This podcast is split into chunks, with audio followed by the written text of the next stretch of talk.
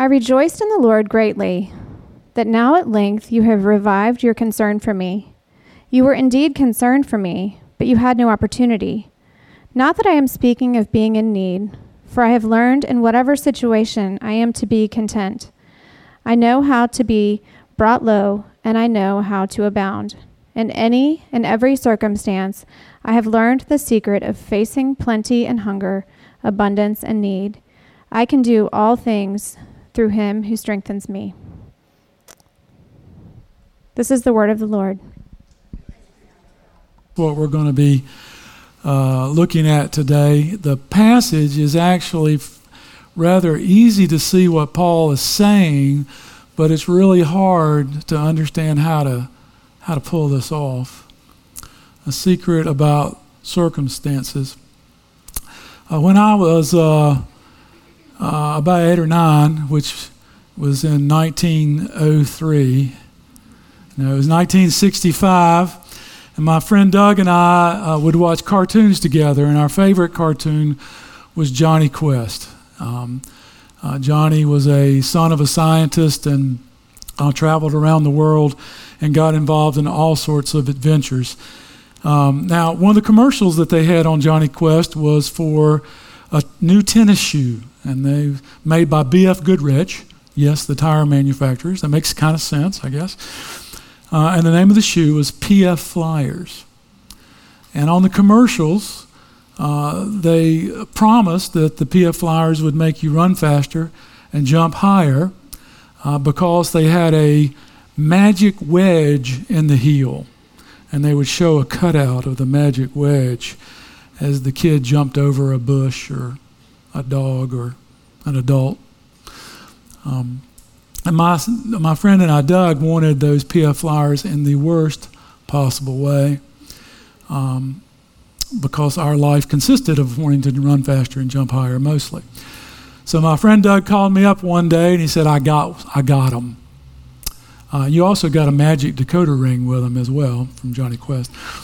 But he said, I got him. And I said, come on over. And he came up to my house with these PF flyers. And we oohed and awed over them and decided to put them to the test. And so we raced. And we had a circular driveway at my house. It was about 30 or 40 yards all the way around. And we raced around the, um, the circle, him and his PF flyers, and me and my brogans or whatever I was wearing. And I beat him by a good 10 yards. And both of us sat on the porch, terribly dejected uh, that I had won. Uh, and we, um, we wondered if the magic wedge was somehow not there and considered getting a kitchen knife and trying to find out. Uh, we were both dejected. And the lesson there was it's not the shoes. Sorry, Michael Jordan. It's not the shoes. It's what you put in the shoes. It's the foot and the leg and the heart that you put into shoes. That's how you run faster and jump higher. It's not something you put onto yourself that makes the difference. It's what's from the inside that makes the difference. That was probably the most important life lesson of my boyhood that I did not learn. Uh, from there, I went on to looking for another magic wedge to give me the edge in life, something that I could buy or manufacture or put on that would make life work for me. But that's not what the scripture is saying. Now, before we get into the passage proper, they use the word circumstances. And the word circum, the English word circumstances, comes from two root words. There it is, circum plus stances not rocket science. Circum is the, the root that we get the word uh, circumference from, or circumnavigate. It literally means around. And stance, more or less, means where you are, where you're standing. So your circums are what's around where you're standing. Pretty, pretty obvious. Now, um, you guys are in various kinds of circumstances today. Everybody here are in your circumstances have to do with you know, where you're sitting, um, uh, what your finances are, what your job is, what your background is. It also is your relationships and your family tree. Uh, my nose, for example, is part of my circumstances. Thank you, Dad. Um, uh, we are surrounded by circumstances. But what you may not know is that you're made of circumstances. If you could put that graphic up there, the one with the body graphic. There we are. Um, that's what you're made of.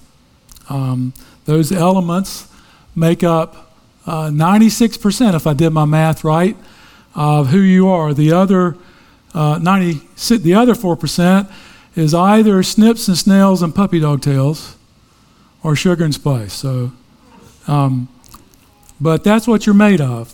Now, Genesis 2 7 basically says the same thing. I'll read that to you. This is the creation account.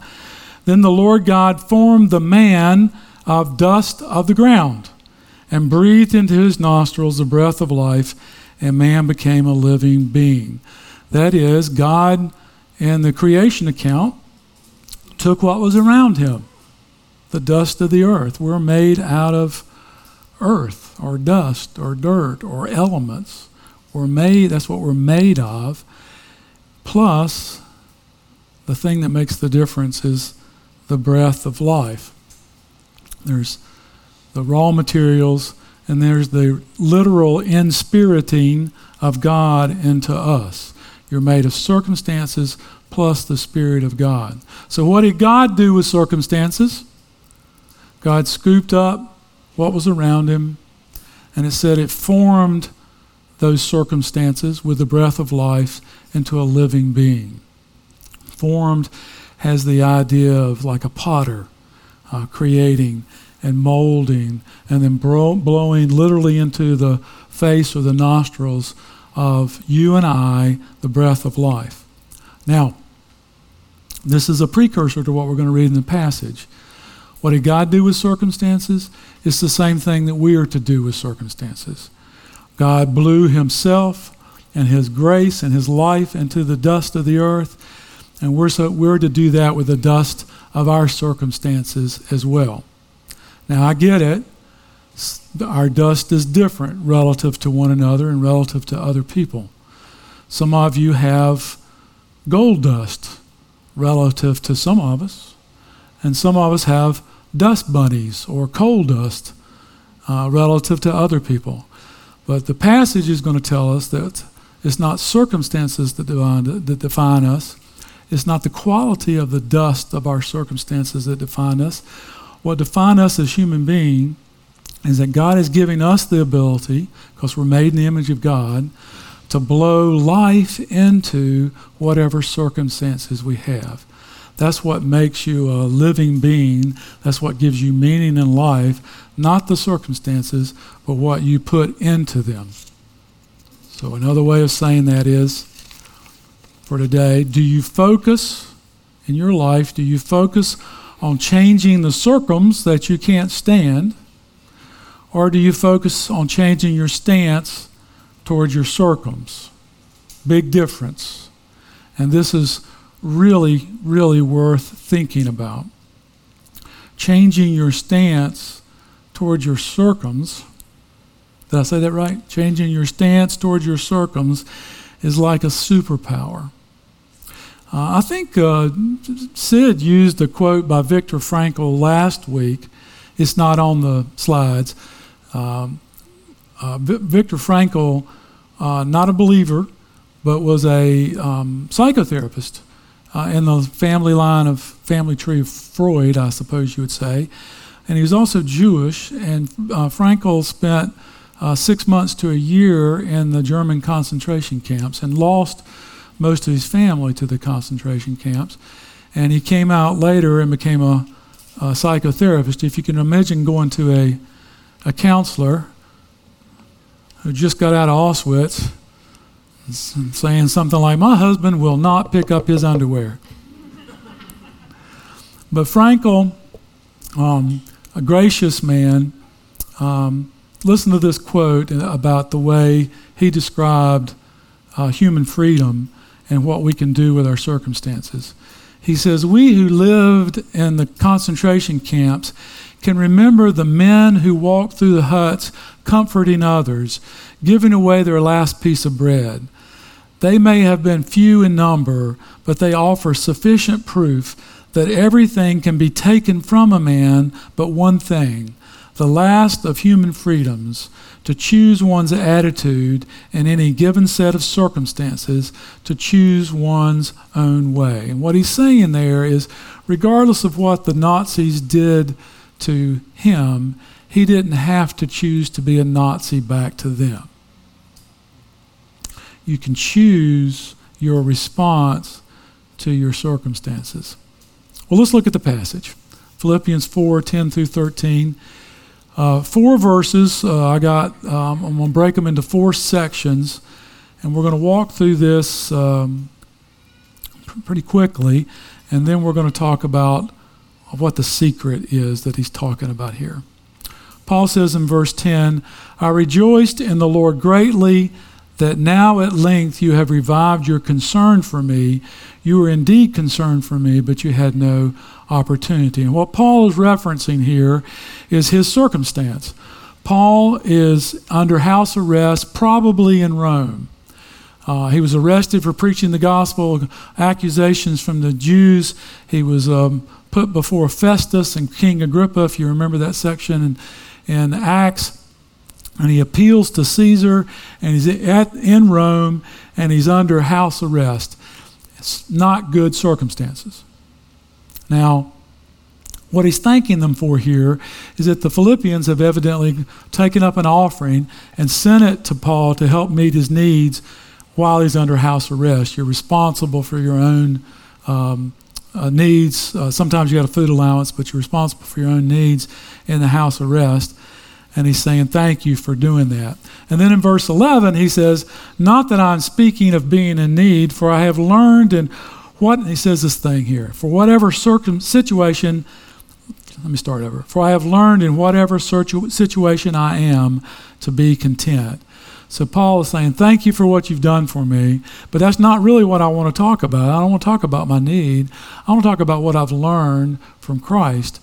I've learned, and in whatever situation I am to be content. There's something bigger than the situation. Now, if Paul had come to me for counseling and said this, I would have thought he was in denial. I would have talked to him about, well, listen, you're not really seeing your life situation. You need to grieve. You need to uh, lament. You need to understand that. Uh, but I don't think Paul is in denial. And uh, through my counseling career, I've had the privilege of meeting some people who are able to say this. They're pretty astonishing and rare breed. When I read this passage and I thought back, I, I thought I will call her Julie. Um, she was a woman that I met probably within the first 10 years of, of counseling. And uh, Julie uh, was as country. She's more country than my ancestors.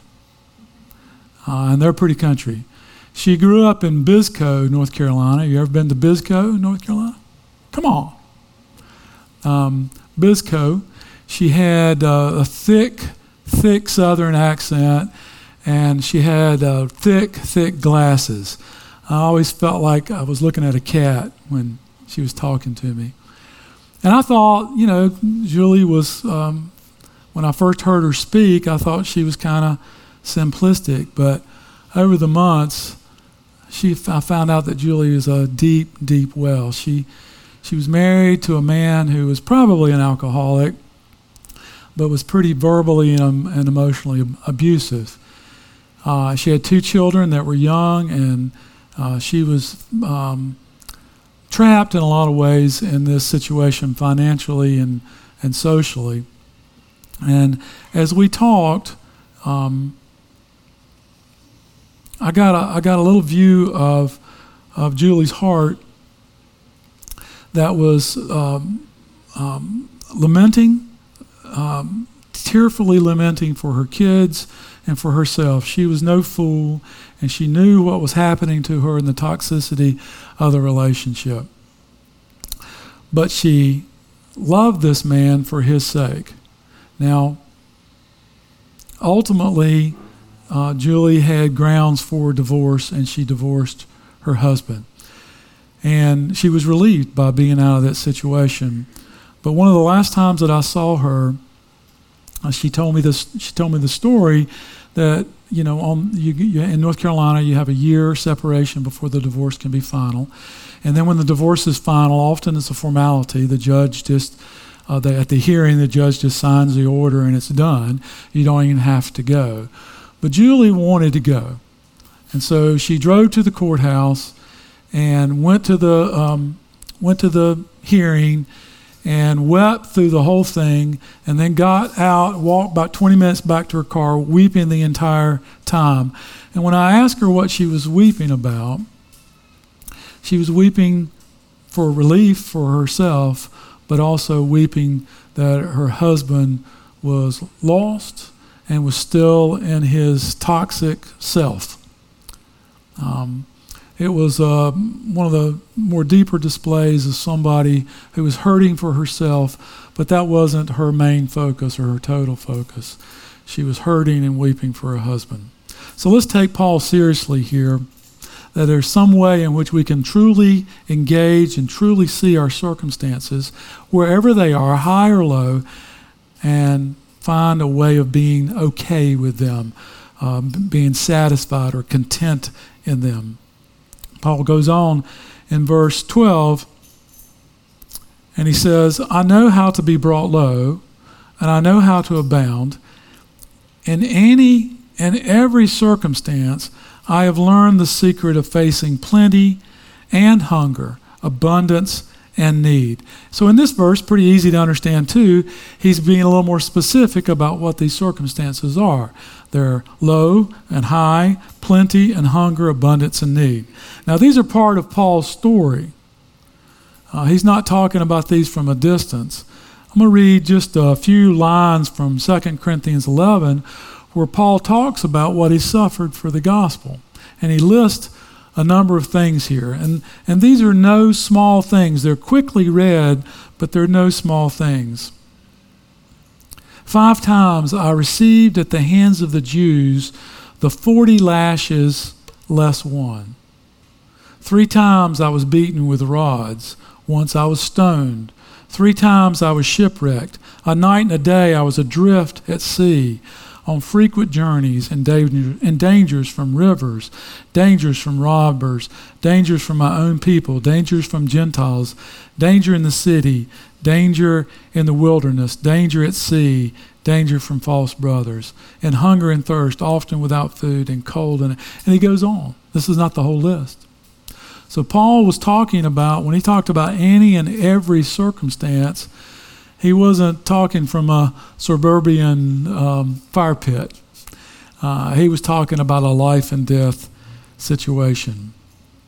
In any and every, he said, I have learned the secret of facing a stance towards my circumstances.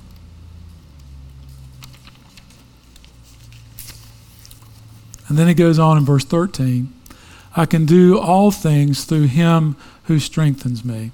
I think the best way to read that is he's saying, I can do all these things through him who strengthens me. Paul is saying it's not just in my own strength. Somehow I'm drawing something from Jesus Christ, who, the dead and risen Savior. Now, this verse is probably the most profound and most mystical verse of any of the ones we read. It's easy to say, and we say it all the time in Christian circles don't rely on your own strength, rely on God, rely on Him. But what does that actually mean? how, is it that we draw strength from an invisible being, an invisible supernatural being? How does something spiritual pass between God and myself? How does that happen? It's not an uncommon picture in the Bible. Uh, I'll, I'll mention three or four others. uh, where there's a conduit of grace or love from God to us. And John 15, where Jesus says, I am the true vine and you are the branches. That's the metaphor there. If you abide in me and I in you, you bear fruit. So something comes from God through Jesus to us. I am the bread.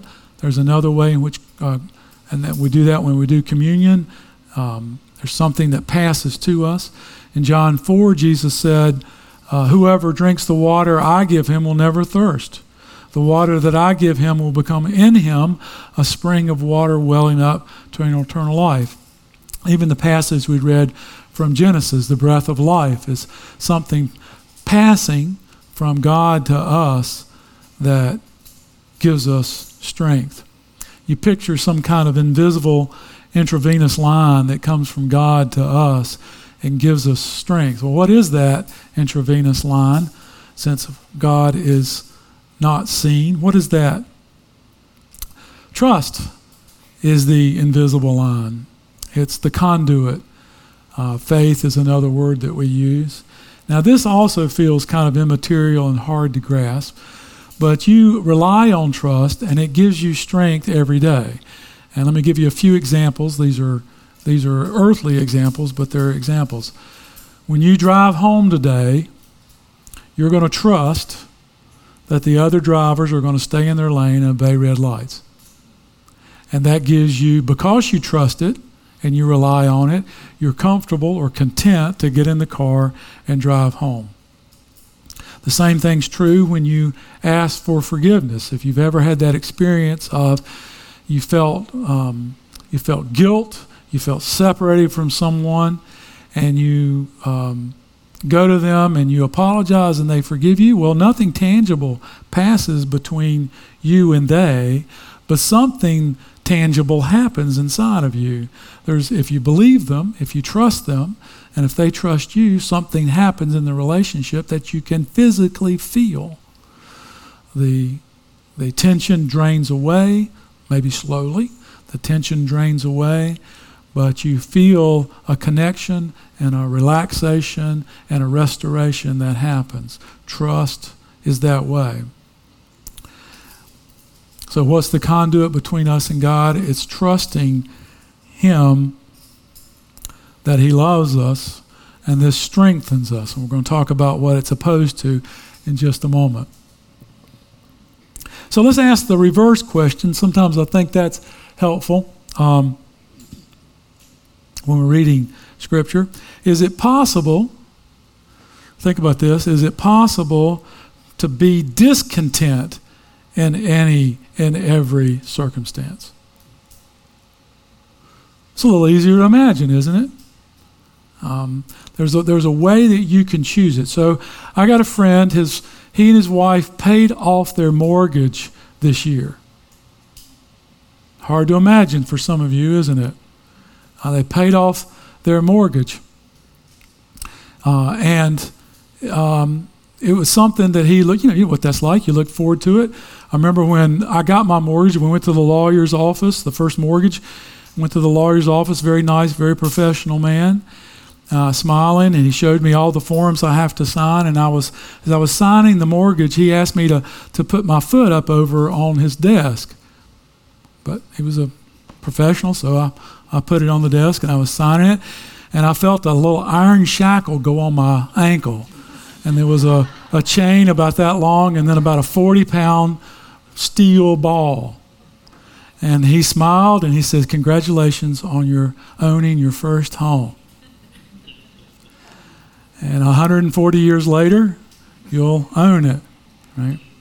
So, my friend, that's a great that's a great circumstance when you pay off that mortgage, isn't it? Something you look forward to every month for that 30 years or however many it is. And he said he his son heard that they had uh, paid off their mortgage, and he said, "Dad, that's awesome." And the and the father's response was, "Can you think of a discontent response?" Just think of one in your mind. His father said, Yeah, we still got to pay insurance and taxes, though, so it's not really, I mean, we still got a lot going on. And he heard himself say this, And he said, You know, I took an awesome thing and a chance to share with my son this awesome occurrence that I hope he'll have someday. And I made a discontent thing out of it. You know what this is like. Somebody compliments you and you push it away, right? Something good happens and you wait for it to start raining, right? So, my question is this if it's possible and intuitive for us to choose discontentment in any and every circumstance, is it therefore possible to choose contentment in any and every circumstance? And if so, how does that happen? Uh, it'd be kind of nice to enjoy when good things happen, and it would be kind of nice to find a way to be okay even when bad things happen. So, how do you choose to be discontent? My answer would be you give in to fear. You give in to fear. And how do you choose contentment? You give in to trust. Trust versus fear. And that's the secret is to the secret is to change your ch- stance, not your circums, and you change your stance from fear-based to trust-based. Very different ways of living. Put those two quotes up there um, from Donald Miller and uh, here's what Donald Miller says: Fear is a manipulative emotion that can trick us into living a boring life. And what he means by that, I think, is when we give in to fear, we restrict ourselves. We don't take chances. We don't take chances to, um, to learn from a mistake. We don't take chances to enjoy a success. It tricks us into a boring life. Mike Cooley says it a, a stronger way living in fear is just another way of dying before your time. So, how do you live? Do you live fear based or trust based? Fearfully trying to suck life from the world rather than breathing life into the world. Fear based versus trust based. Let me give you some examples of uh, living fear based. And what I did was I just went to the internet, typed in fear based living, and there were several popped up, and they all had a similar list on them. We could probably do better if we had an hour and sit down to do it more specific to you. But let me read off of a few ways, signs that you're living fear based. Um, uh, and then I'm going to uh, dive into just one of them. Uh, you strive for perfection. You have to have things exactly right. Number two, you settle for less than your dreams. Number three, you say yes when you mean no. Number four, you say no when you mean yes out of fear. Out of fear, you number five, you numb yourself with food, alcohol, technology, or excessive busyness. You know, during this COVID year, when there's been lots of fear and lots of stress, I think I've heard the word bourbon in my counseling office more times in this last year than all my whole career. Um, you numb yourself because of fear. Number six, you procrastinate. Number seven, you struggle with decisions. Number eight, you're a control freak. Number nine, you muzzle yourself. And number 10, I think, was you get sick. So these are, these are all signs, I think they're helpful signs that you live in fear. And we are an insecure lot. We're made for heaven, we're made for Eden, and we're not there, and that bothers us. We're mortal and we long for heaven. This bothers us. And so we, we live in fear. So you do things, you set up your life such that you live uh, given into fear. So sometimes you say yes when you mean no because you're afraid of disappointing the other person, being judged, looking at as not nice, um, claiming, um, um, admitting that you can't do something. There's lots of reasons for saying yes when you mean no. One of my counseling professors told this story. He was invited to speak at a conference, and so he wrote him, a, and he hated to turn him down, but he, he had to. He had a conflict, and he wrote him a very nice letter uh, telling him no. And on the day of the conference, they called him up and said, Where are you? And he said, Well, I wrote you. And it turns out he had written the letter so nice, they thought he was saying yes. And then they wondered where he was on the day of the conference. You're afraid of disappointing someone, so you overpromise.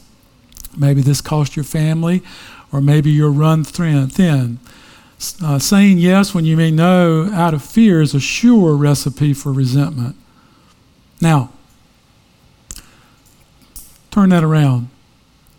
What if you believe you're going to be okay? God loves you. If you say no, if you disappoint someone, if you make someone mad, you're going to be okay because you're secure in Christ and your destiny is set.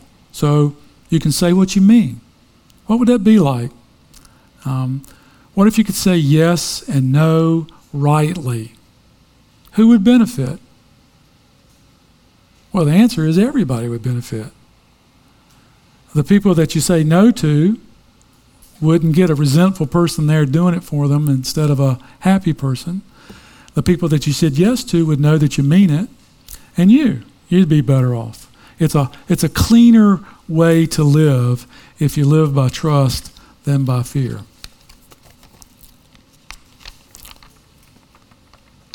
The trust based stance. Trust based stance. We're made in the image of God. Yes, we're made out of dust of the circumstances, but we're also made by the very breath of God who put himself into us. He shaped meaning out of dust.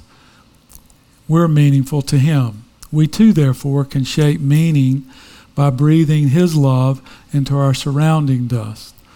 If we trust that he loves us, we give that love to somewhere, somewhere else. Put that uh, Sharon Adler quote up. In every experience, we get to choose either love, call, call it trust, or fear as a response. Your character is formed by the percentages of those choices, which then forms your life. Who do you want to be? You want to be the person that's driven by, um, you got to make life on, work on your own. You got to find that action, that, uh, that magic wedge to make it work. Or do you want to be the person that takes uh, sustenance from God, your strength from Him, and you can say yes and no and up and down. You can uh, learn or grow or succeed or fail because of Him. Now, I got an application for you, and then we'll pray together. Uh, here's the application, and uh, if you don't, if you haven't tuned in yet, try to tune in for this. Think of a person in your life that you struggle with. They make you nervous, they irritate you. You've hurt them and you don't know what to do about that. Uh, you, you, argue with them, you can't agree, uh, you feel judged by them. Think of somebody like that. I'll give you half an hour or so to come up. There's always somebody, isn't there, that we're uh, having a little trouble with. Now, I want you to think if I believed, if I could believe that God loves me, what would I, how would I want to respond to that person? Simple question. If I believed it, how would I? Respond? I'm not asking you to commit to doing this. Just think it. It's a sneaky way of easing you up to the commitment, I know, but what would I do? And lock in your answer. Now, for extra credit, you can actually do that thing. But the assignment is this when you think about doing that thing, I'm going to go talk to them. I'm going to uh, confess what I did to them. I'm going to forgive them. I'm going to ask them if I can listen to them because I don't think I did. I'm going to ask them, whatever it is. When you think about doing that, can you feel a fear associated with that response? Okay? And if you can, name that fear for me internally.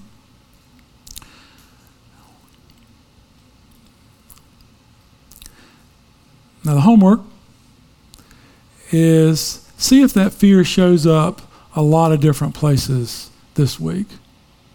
Okay?